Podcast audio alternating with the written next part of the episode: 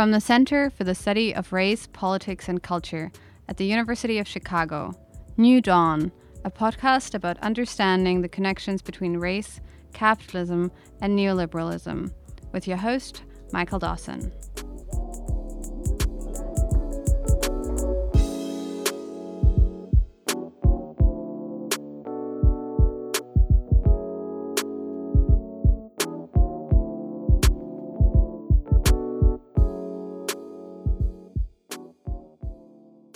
For our 10th episode, we have a guest host, Megan Ming Francis from the University of Washington.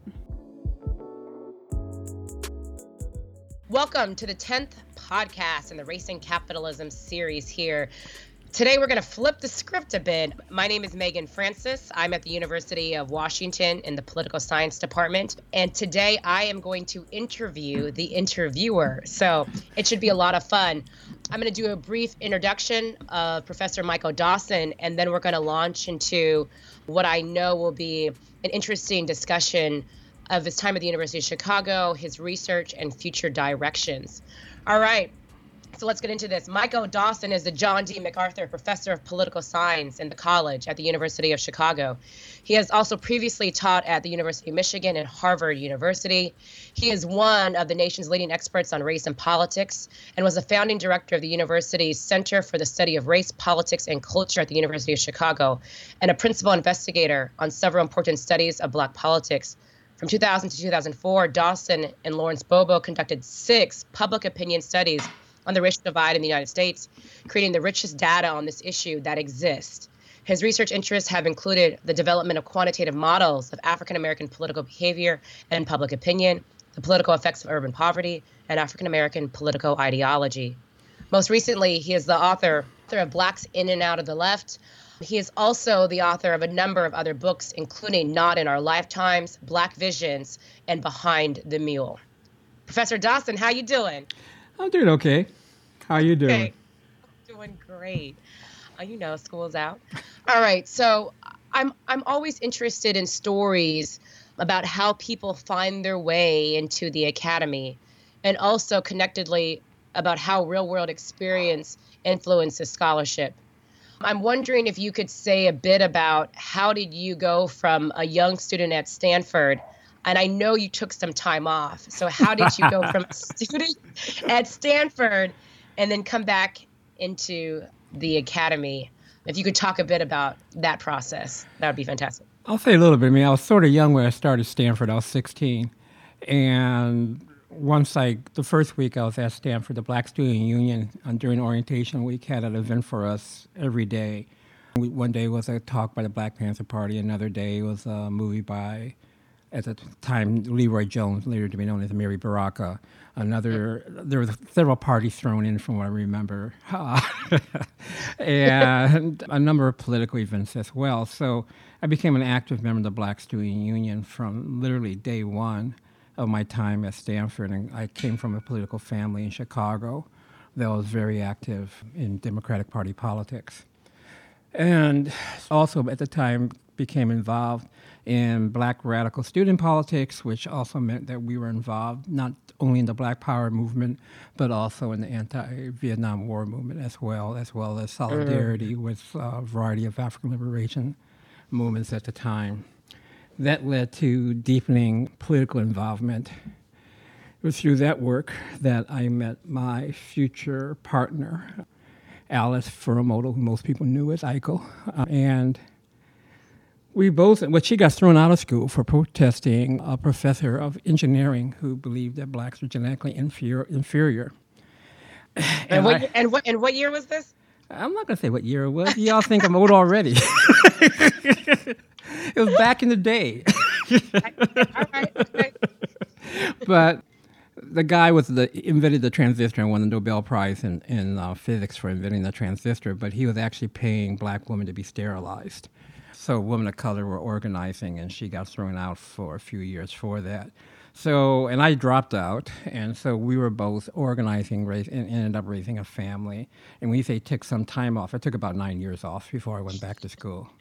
I was working in Silicon Valley, technician, and doing community organizing, a little bit of union organizing. Eventually started organizing at a community college in Oakland. And then got laid off during a recession and went back to school at Berkeley and finished my degree in African-American studies. Went to Harvard, dropped my African name. I became Michael Dawson again. And, and from there went on to, you know, first a job at the University of Michigan, then University of Chicago, and then what you outlined afterwards. And my dissertation project, and which sort of, but really didn't lead to my first book, was I had two questions. What was the political economy of race in the United States, which, given the Cold War atmosphere of political science at the time, I was told you could not research, although I studied a lot of political economy. So the other question, though, was the collapse of the Black Power movement and the left in general. Mm-hmm. And I was very curious about, I mean, all these claims about what black people really thought, what black people believed, what constituted black politics. And I was very interested as someone who believed in empirical research about, we don't know very much about what black people actually think. Right, and, right. You know, what motivates them, what structures, the attitudinal structure, and how that leads to particular types of political action and mobilization. So that's what I've been working on. And then now that I am fairly secure within the academy, as much as somebody with the type of politics I have can be, I've also returned to my roots and started thinking very hard about racial capitalism and intersections of race, gender, and class. And so your time organizing in that kind of the time period between Stanford and then your return to school has influenced and still continues to influence your work today. It certainly has. And one of the differences I have with many members of our profession is that I don't pretend that it doesn't. All of us are structured by our personal beliefs. I try to do my work as rigorously and objectively as possible, but that doesn't mean that I'm not influenced by my political beliefs, my life experiences, etc. And I would rather have my readers know how I look at a question, and then they can determine how objectively I did, and then try to pretend that I'm being value-free and neutral when I do my work. Right. And you weren't a political science undergrad major, were you? No, I was at Stanford. I'm not sure what I majored in besides bid-whist parties and causing trouble. Oh, I'm good at bid-whist. I am the... Never mind. I won't say about... You might think you're good, but you're not really. I think it's going to get tested one day soon. I have asked Chris Parker about what happened when he played bid-whist at my house. Oh, my God. Chris Parker is a colleague of Professor Francis's, and he learned not to talk about bid-whist in my presence. There's still blood from that encounter. But to go back to your question... I was sort of floating between a couple of majors when I was at Stanford. I wasn't sure. I mean, I've always been torn between the hard sciences, and particularly computer science and physics on one hand, and social sciences on the other. So I wasn't quite sure, and African-American studies being part of that. When I was at Berkeley, I went back as an engineering major and realized within like a month that these were all 20-year-olds and 19-year-olds who wanted to be Bill Gates and Steve Jobs. And I didn't want to be Bill Gates and Steve Jobs. And I was no longer 19 or 20. And I realized that my heart really wasn't in it. And so I finished Berkeley. I mean, my entire time, except for that 1 month at Berkeley, was as an African-American studies major, which trained me very, very well for the type of research I wanted to do professionally. I'm curious on this point. So as you well know, we're in an interesting time period around kind of the focus of, let's say, Black Studies and Chicano departments at kind of in the university landscape right now.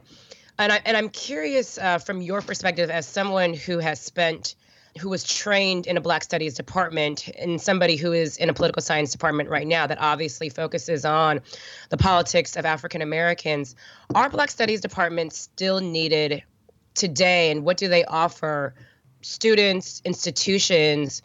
Yeah, I was wondering if you could just say a bit about that. I think that there's kind of, as you know, a larger debate around the necessity of these different types of departments and also decimating of these departments at a number of universities. And I'm curious about where you stand on that. When I was recruited to Michigan out of grad school, the reason I went was because they had a very strong Black Studies department. I had a joint appointment. And the reason I left Chicago for Harvard was because I wanted to join the Black Studies department at Harvard.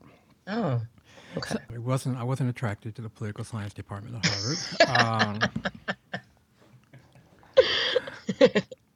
And it was partly the attack on Black Studies at Harvard at the time I was there that led me to return to Chicago. So I think there's a very strong need for Black Studies and racial ethnic studies, and I see it as occurring along parallel tracks. So within disciplines such as political science, there's certainly a need for like what we call in our field race and ethnic politics, the study of race and ethnic politics. It's stupefying and idiotic, and shows how intellectually lazy the great majority of our colleagues are, to the degree that they can't understand that political institutions, political movements, political parties, the politics of the United States, the basic structure of the economy is structured by race. Right. So certainly these studies need to be occurring within the disciplines. That's not the question. But I think if you look at, just sitting in, for example, the seminar, the faculty graduate student seminar at Harvard on African-American studies. African-American studies has a history as long as sociology, longer than political science in this country. And the founders of African-American studies were also the founders of the disciplines. So, for example, the founder of sociology in the United States was a German-trained W.E.B. Du Bois. Yes. But he was also the founder, one of the founders of Black Studies in the United States. So Black Studies is a methodology of thinking about a set of problems, the relationships between, for example, race and economics, the role that racial hierarchies play in structuring the globe, both nationally, locally, regionally, and internationally. The types of combinations, how combining humanistic, natural sciences, and social science to investigate a set of problematics and intellectual inquiry, all suggest the need for Black Studies Department, Chicano Studies Department. I would add gender studies as well. Now, I'm not a purist. I think different campuses can organize themselves differently depending on the strengths of the and interests of the faculty to conduct these studies, but that there is coherent intellectual projects that are critical. The other thing about Black Studies departments in particular, again, I'm not counterposing this, for example, the Chicano Studies department, which have a similar history, is that they also are much more willing than most humanities and social science departments are to think about how does our intellectual inquiry make a better and more just world. Yes. And given the level of increase, as we know from works of those such as Thomas Piketty, increasing inequality across multiple dimensions, not just in the United States but globally, we need our finest minds, at least some of them, to be devoted to questions about how do we not only develop rigorous intellectual and scholarly models and projects, but then how can they be translated in a way that makes a better world? Oh, that's excellent. Great. Thank you, Michael. My next question touches on your scholarship. So, you and I have talked about this actually at length, but at some point need some sort of, I believe, symposium kind of retrospective on Behind the Mule. Now, I think I was doing the math this morning, so I think it's been 23 years since it was published, and much ink has been spilled by scholars, journalists, people out in the media, and who have come after you to use, test, broaden, and challenge the linked fate theoretical framework. Most recently, I was on this big panel at the New America Foundation in D.C. with Jamel Bowie, two other different fellows there, and somebody brought up and explained your linked fate phenomenon to the audience, and they sat there in rapt attention, so that was kind of cool. I was wondering if you could reflect about linked fate, about Behind the Mule. What do you think has been particularly gratifying in its aftermath? What did you find most surprising? And what do you see as the future of linked fate scholarship? And for those who perhaps come from outside the social sciences, I have all my graduate students still read about this. They still want to write and do projects on this. And people are still writing, even after all these years, articles about linked fate. So I was wondering, I think a lot of us would like to hear from you about it. At its essence, the concept of linked fate is a theoretical concept to try to explain patterns of political behavior across different divisions among African Americans. And there are a few things to point out. I think it's been misused a lot in scholarship. It's not a normative theory. It's not saying that blacks should be unified or blacks should believe that their fate is linked. It says that blacks act as if, because that's what African-American respondents tell us on survey after survey. Yes, what happens to other black people is important to me. So if you start with that empirical recognition, then how does that shape the politics and attitudes and behaviors of African Americans? So it's an empirical description of how African Americans view themselves with relationship to other members of a racial group, and then we use that measure then to try to understand how does that perception shape people's likelihood to adopt a particular ideology, etc. Now, as a social scientist trained in many different old schools, if you were a pluralist, if you were a rational choice theorist, if you were a Marxist, you all sort of come to the same conclusion, which I know is heresy, but it's true, which is if you have different economic status, you're going to have different politics. Now, you might have different explanations whether you're a rational choice theorist or a Marxist theorist, but you all expect to see empirically that there's going to be politics should align with class to a significant, socioeconomic class to a significant degree. And with black folks, that didn't work very well. No. So right. The question was to explain why and under what conditions. And part of the more empirical nature of the project of studying linked fate was to understand its institutional roots in the family and the particularly we find particularly powerful African American media membership in African American political groups trying to change the fate of African Americans. So we find a very sociological route to the perception of linked fate. And we find that the sort of media environment one is, the sort of social environment one is among African Americans, the more likely than one is to believe that, A, your perception is linked, and then to take a variety of specific and usually more radical than other Americans' political positions. Okay. And we say, and the other thing I say is that, A, this will probably change under time as black social conditions change over time. But it will change more slowly than we might expect due to institutional stickiness. The institutions tend to change more slowly than the circumstances that institutions themselves find themselves in do. Interesting. I mean, so and this last part of this question, though, in terms of what do you see as the future of linked fate scholarship, and what would you like to see? What perhaps in terms of intellectual puzzles do you think that still exist around it? What articles that perhaps relate to linked fate might you be interested in reading in the future, Michael? Well, in some ways, it's almost like I think we should be thinking about books, despite hearing graduate students tell me this week that some of my senior colleagues are saying that we don't write books anymore. I do. I know. I guess I'm old-fashioned. That in some ways, the project around Linked Fate was part of a more ambitious and maybe overly ambitious project that, as social scientists in grad school, we all were trying to wrestle with, which was being able to explain everything from the sort of individual behavior and attitudes on an individual, how that gets reflective in ideology, and how all that is shaped by the political economy, the patterns of domination, whether it's around gender, class, or race, etc., and how that all fits together. So linked fate is only the sort of individual, low-level micro part of the story. There's a macro and systemic part of the story that also has to be put together. And that's what I want to read. It's not so much in the next study on linked fate I want to read. I want to know how, I mean, one of the things that for many generations, or at least many decades, social scientists were taught were that our attitudes, our tastes are exogenous. No, they're not. They're formed by institutions. They're formed by the social networks. Right. And they're formed by the ideological influence that and the media environment that we find ourselves in. So how do all those things relate? What linkages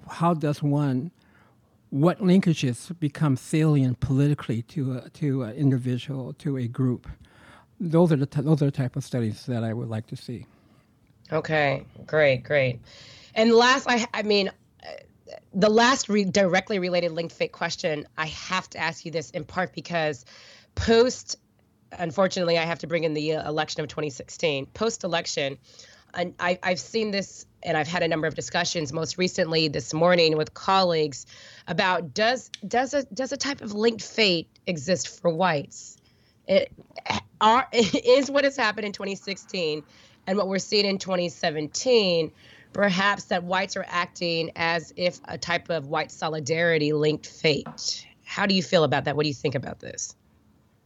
Interesting question. I have problems with the actual use of the linked fate question in surveys, particularly among white Americans. And it's because I did some experiments. Okay. And the experiments show that when you ask a black person, is your fate linked to that of the race, black respondents overwhelmingly understand the question the same way, even if they answer the question differently. When I've asked white Americans the same question and then ask them about what they meant by it later, they interpret the question differently. So that's interesting. So, like, there's a couple I know, and they're both, surprise, lefties. I don't know why that would be the case. But one of them said, yes, I have a high level of linked fate because that's the empirical reality. I think what happens to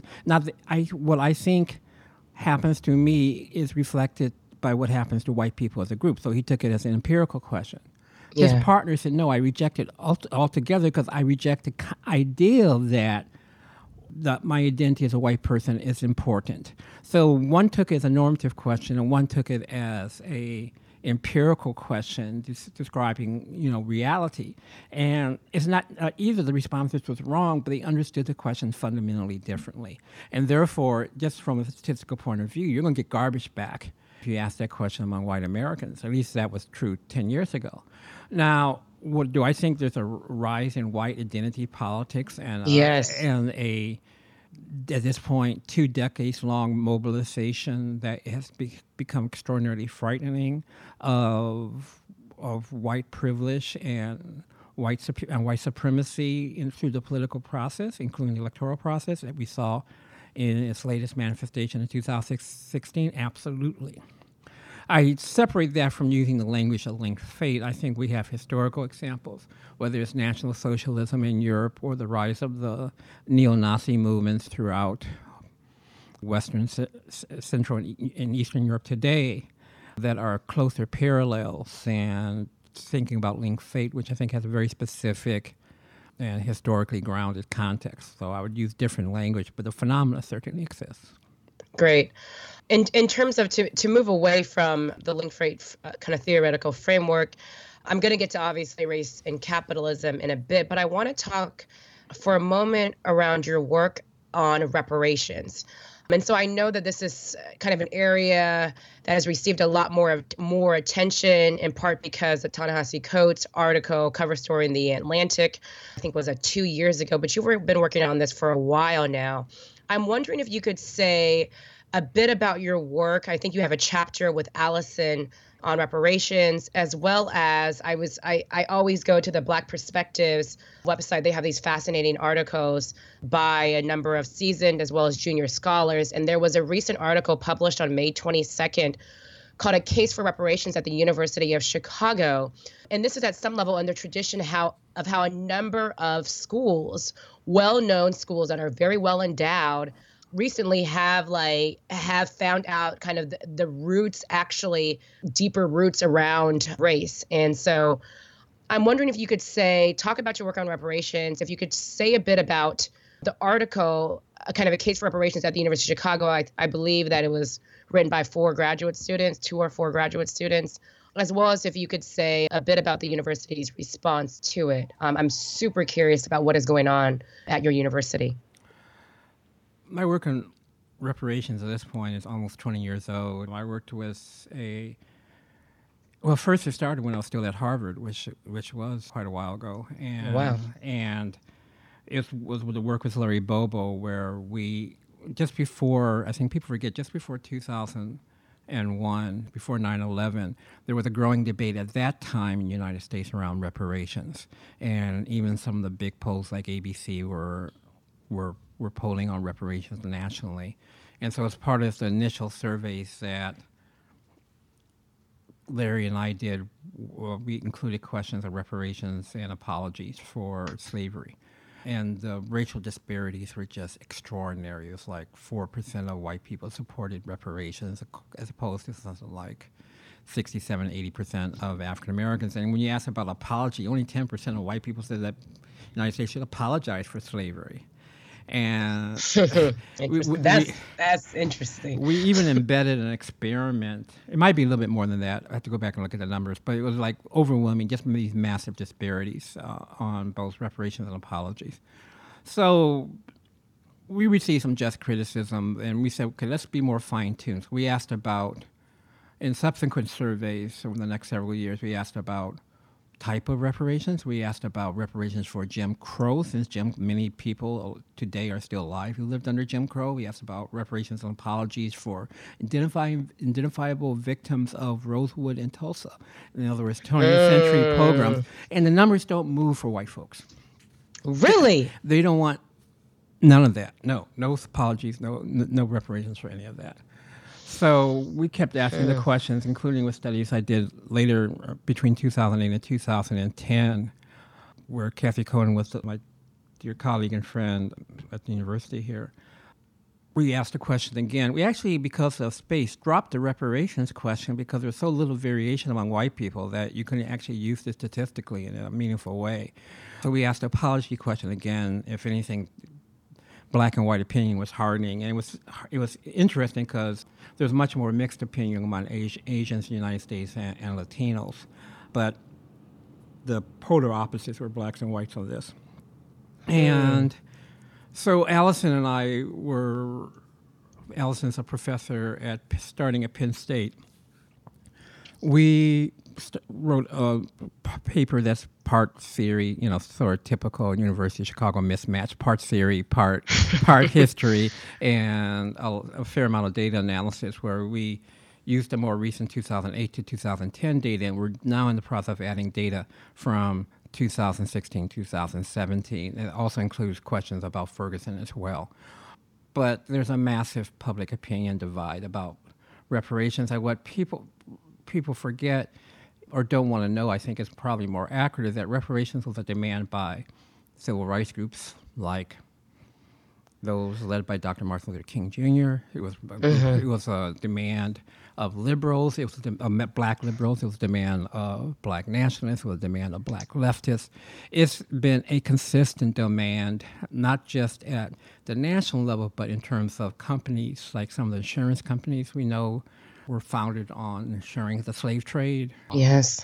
And now we're finding increasingly do the work of people at MIT, George Washington University, at Georgetown, and elsewhere, that many universities benefited from slavery directly.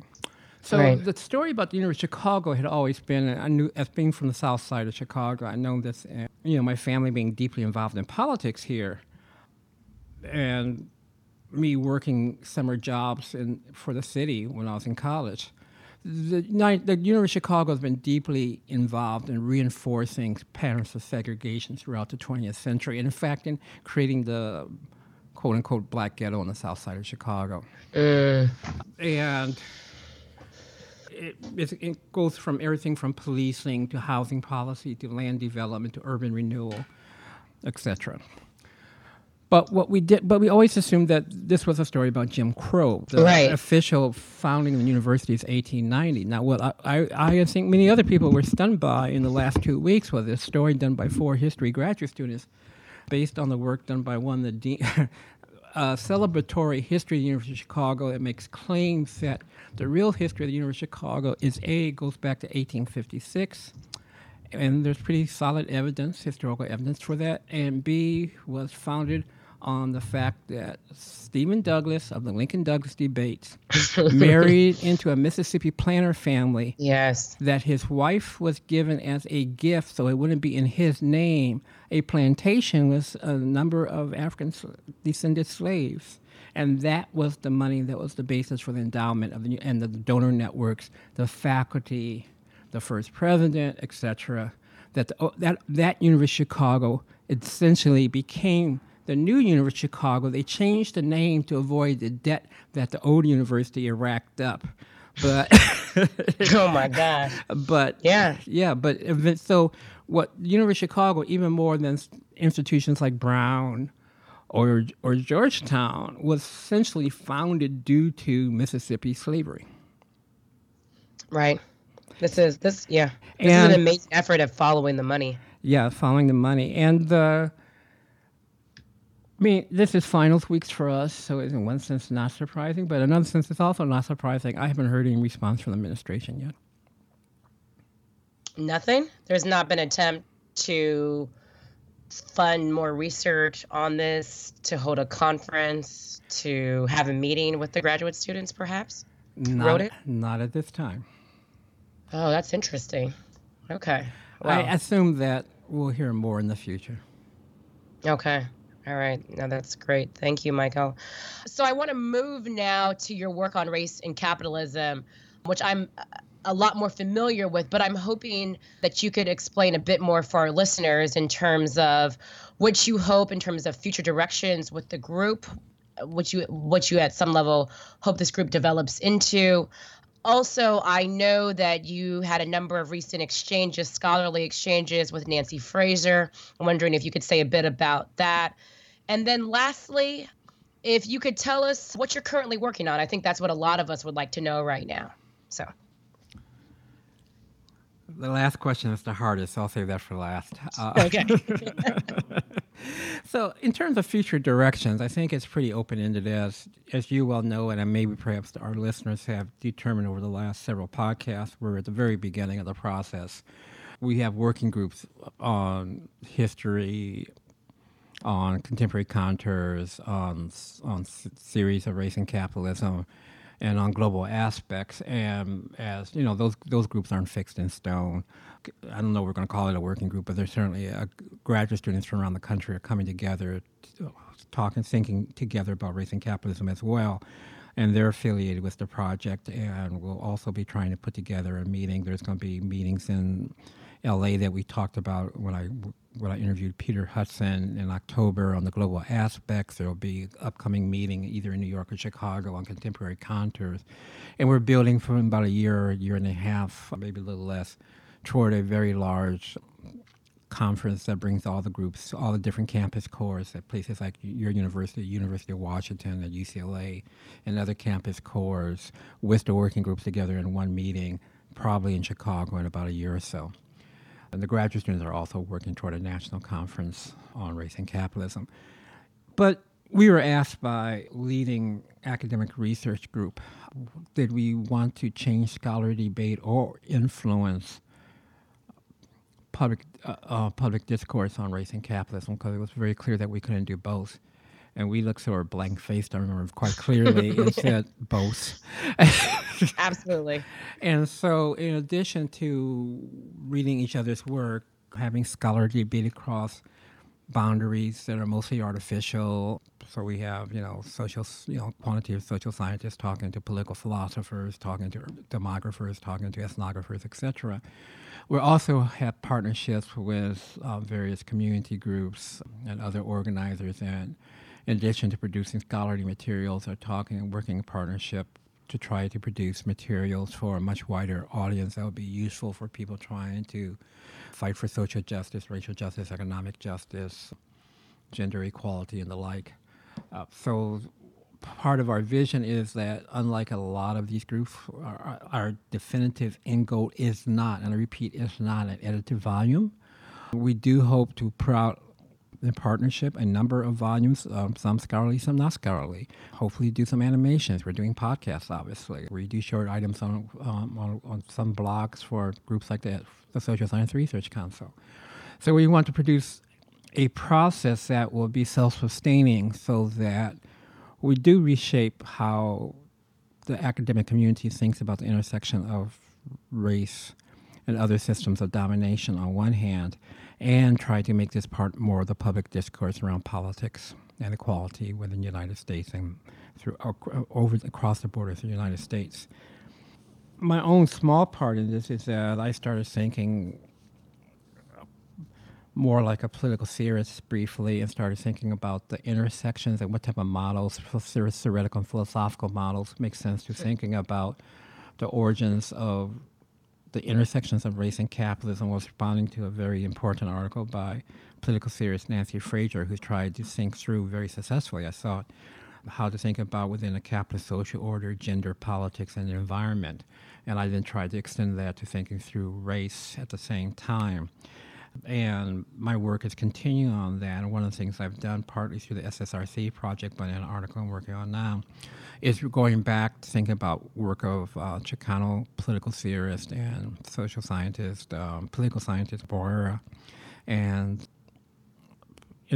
Black movement intellectual James Boggs from the work several decades ago to rethink intersection race and capitalism, both the Southwest and throughout the United States, from the standpoint of does it make sense to think about internal colonization at the same time that we think globally about the process of colonialism being central to the development of racial capitalism, the intersection of race and capitalism internationally. Great, thank you. So I don't think all of our listeners know this, but you are the inaugural recipient of the Haynes Walton Jr. Award, meant to recognize a political scientist whose lifetime of distinguished scholarship has made a significant contribution to our understanding of racial and ethnic politics and illuminates the conditions under which diversity and intergroup tolerance thrive in democratic societies. A huge congratulations. This has been, I'm very excited about this. If you could say a bit, I think one of the things that obviously comes up in this award and many people in the race and ethnicity politics subgroup, kind of the announcement of the award has made many of us think back upon who influenced us and also whose shoulders do we stand on. And I was wondering if you could say a bit about whose shoulders do you stand on and also about who are pioneering Black social scientists that have influenced your own scholarship? Well, my first mentor was Sinclair Drake, the co-author of Black Metropolis. He was brought to Stanford to help put down the Black Student Rebellion. Instead, he told us about how his experience as a Black student organizer way back in the day and provided a Black Studies department that I still consider at the time to be the program, not a department, that was a model in terms of very rigorous pedagogy and scholarship on one hand, but also a big tent in terms of encouraging diverse political ideologies and ideals to be debated within the context of that institution. And of course, his own life and scholarship reflects that in terms of how he was himself was an organizer throughout his own the great majority of his life, particularly when he was younger, but both in the United States, leading student strikes at Hampton, a historically Black college and university on one hand, organizing during World War II, and at the same time working with some of the early leaders of African independence like Kwame Nkrumah, the first president of Ghana. So he was a massive role model. I think I annoyed him a little bit when I was a student. One of my friends told me, he said, Dawson has to make up his mind whether to be an activist or a student. And I think he was really annoyed because it's pretty clear I became an activist and not a student at the time. Well, yeah. You know, for better or for worse, I eventually became a scholar. At least that's what the paycheck says. And the other really significant mentor I had was Haynes Walton, who the award is named after. And he had been navigating this discipline, as you know as well as I do, is very hostile to the type of questions we want to ask, the type of methods we want to use, and the approaches and life experience that we bring to our research. He was really extraordinarily helpful to me and a number of political scientists across generations to both show how one could get one's work done and make it important and influential, and at the same time give back to younger scholars. Intellectually, there's a wide range of influences. I think I've always gravitated toward the stories of intellectual activists, Ida B. Wells or Du Bois, or even someone like Malcolm X, who could all take the ideals of the Black community, translate them into action, and also into a clearer, more coherent way of thinking about the black status in the U.S. and what to do about it politically, and all the time upholding principles of self-determination, equality, and not just a desire for, but an action toward a more just and democratic society, because United States has not been just or democratic for people of color, and I think we can say that it's far from reached that, as we well know. Great. And were you at Michigan when Haynes Walton was there? I was one of the people. I think we overlapped for maybe a year. Okay. But one of the things he did was he came to Ann Arbor almost several summers. So there were times that we spent, you know, those of us at Michigan at the time spent with Haynes during the summers as well, when he was there for like the ICPSR summer programs and methods. Okay. Fascinating. All right. In terms of a perhaps last question here, I'm wondering if you can, this is maybe perhaps a selfish question, but I'm wondering if you might provide, or at least from your perspective, what are possible research directions for younger scholars, whether that is in the social sciences and political science and race and politics. I know you kind of touched on this a little bit in your response to my first question, but I think that oftentimes graduate students come in and they're like, I have no idea what to do. Everything, all the big important questions have already been addressed and answered. And I always tell students that that's not true. And it often comes from a place of what books and or articles I would like to read. and so I'm curious from you about perhaps future directions or areas of scholarship that you would like to read. So I had a physics background and was wanting to be a physicist for most of my young life. I worked in a physics lab for several years and still try to keep up with, as a very, very lay person, with what's going on in the physics community. One of the things about physics and science in general that I find really fascinating, the more you ask questions, the more you realize you don't know. So if you have a great discovery or a great revelation, that just means you realize the depth of your ignorance even more. And I think that applies to the world we study as well, and the way we approach it. So what I would like to see is, one, there's the question of Alfredo Gonzalez, who is the producer for the podcast, on his work, your work. We have a changing racial environment just within the United States. Has been accelerating in its changes. What are the ideologies? What are the patterns of influence? How does new media and communication technology shape patterns of? And for example, what are the differences between how communities of color during the Chicano movement, during the Asian American movement, during the Black Power movement in the 70s, for example? How do those patterns differ today than they did then? What's responsible for those changes? What are the institutional and media changes that have led to those two differences today? Where do we see patterns of cooperation? Where do we see patterns of conflict? There are still some old questions we don't have answers to that I think the 2016 election makes very, very evident. Is a way forward to a more just society, one that is less based on authoritarian nationalism, trying to, put political resources into trying to convince white workers to ally with people in similar economic status as them? Or is it more to try to understand the disaffection among African Americans, the low participation rates among some Latino groups, trying to understand how to mediate conflicts over affirmative action between some, not all, but some groups of Asians and some groups of blacks, for example. These are questions that have deep intellectual roots in terms of how we think about conflict and cooperation, ideology, the roles of social movements and political institutions, the role of political parties, that are shaping not just the future of the United States, but I think we can say, given the recent turn in political events, the future of the globe. One of the questions I think we find in some of the work of people working the Racing Capitalism Project, how do questions of inequality as they affect humans be related to questions about how to save the environment?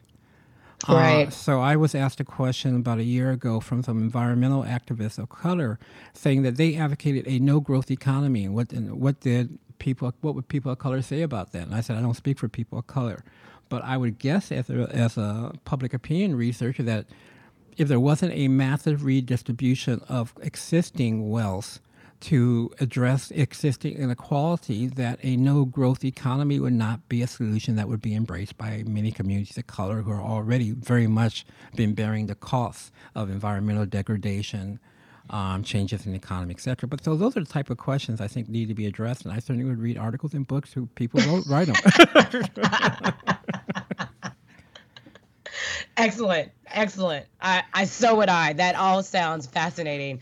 And also in the direction of what's you and I separately and together are focusing some of our research on moving forward. So with that, I think we'll end. I think that's a good stopping point. Michael, thank you so much for your willingness and your generosity to answer these questions of mine.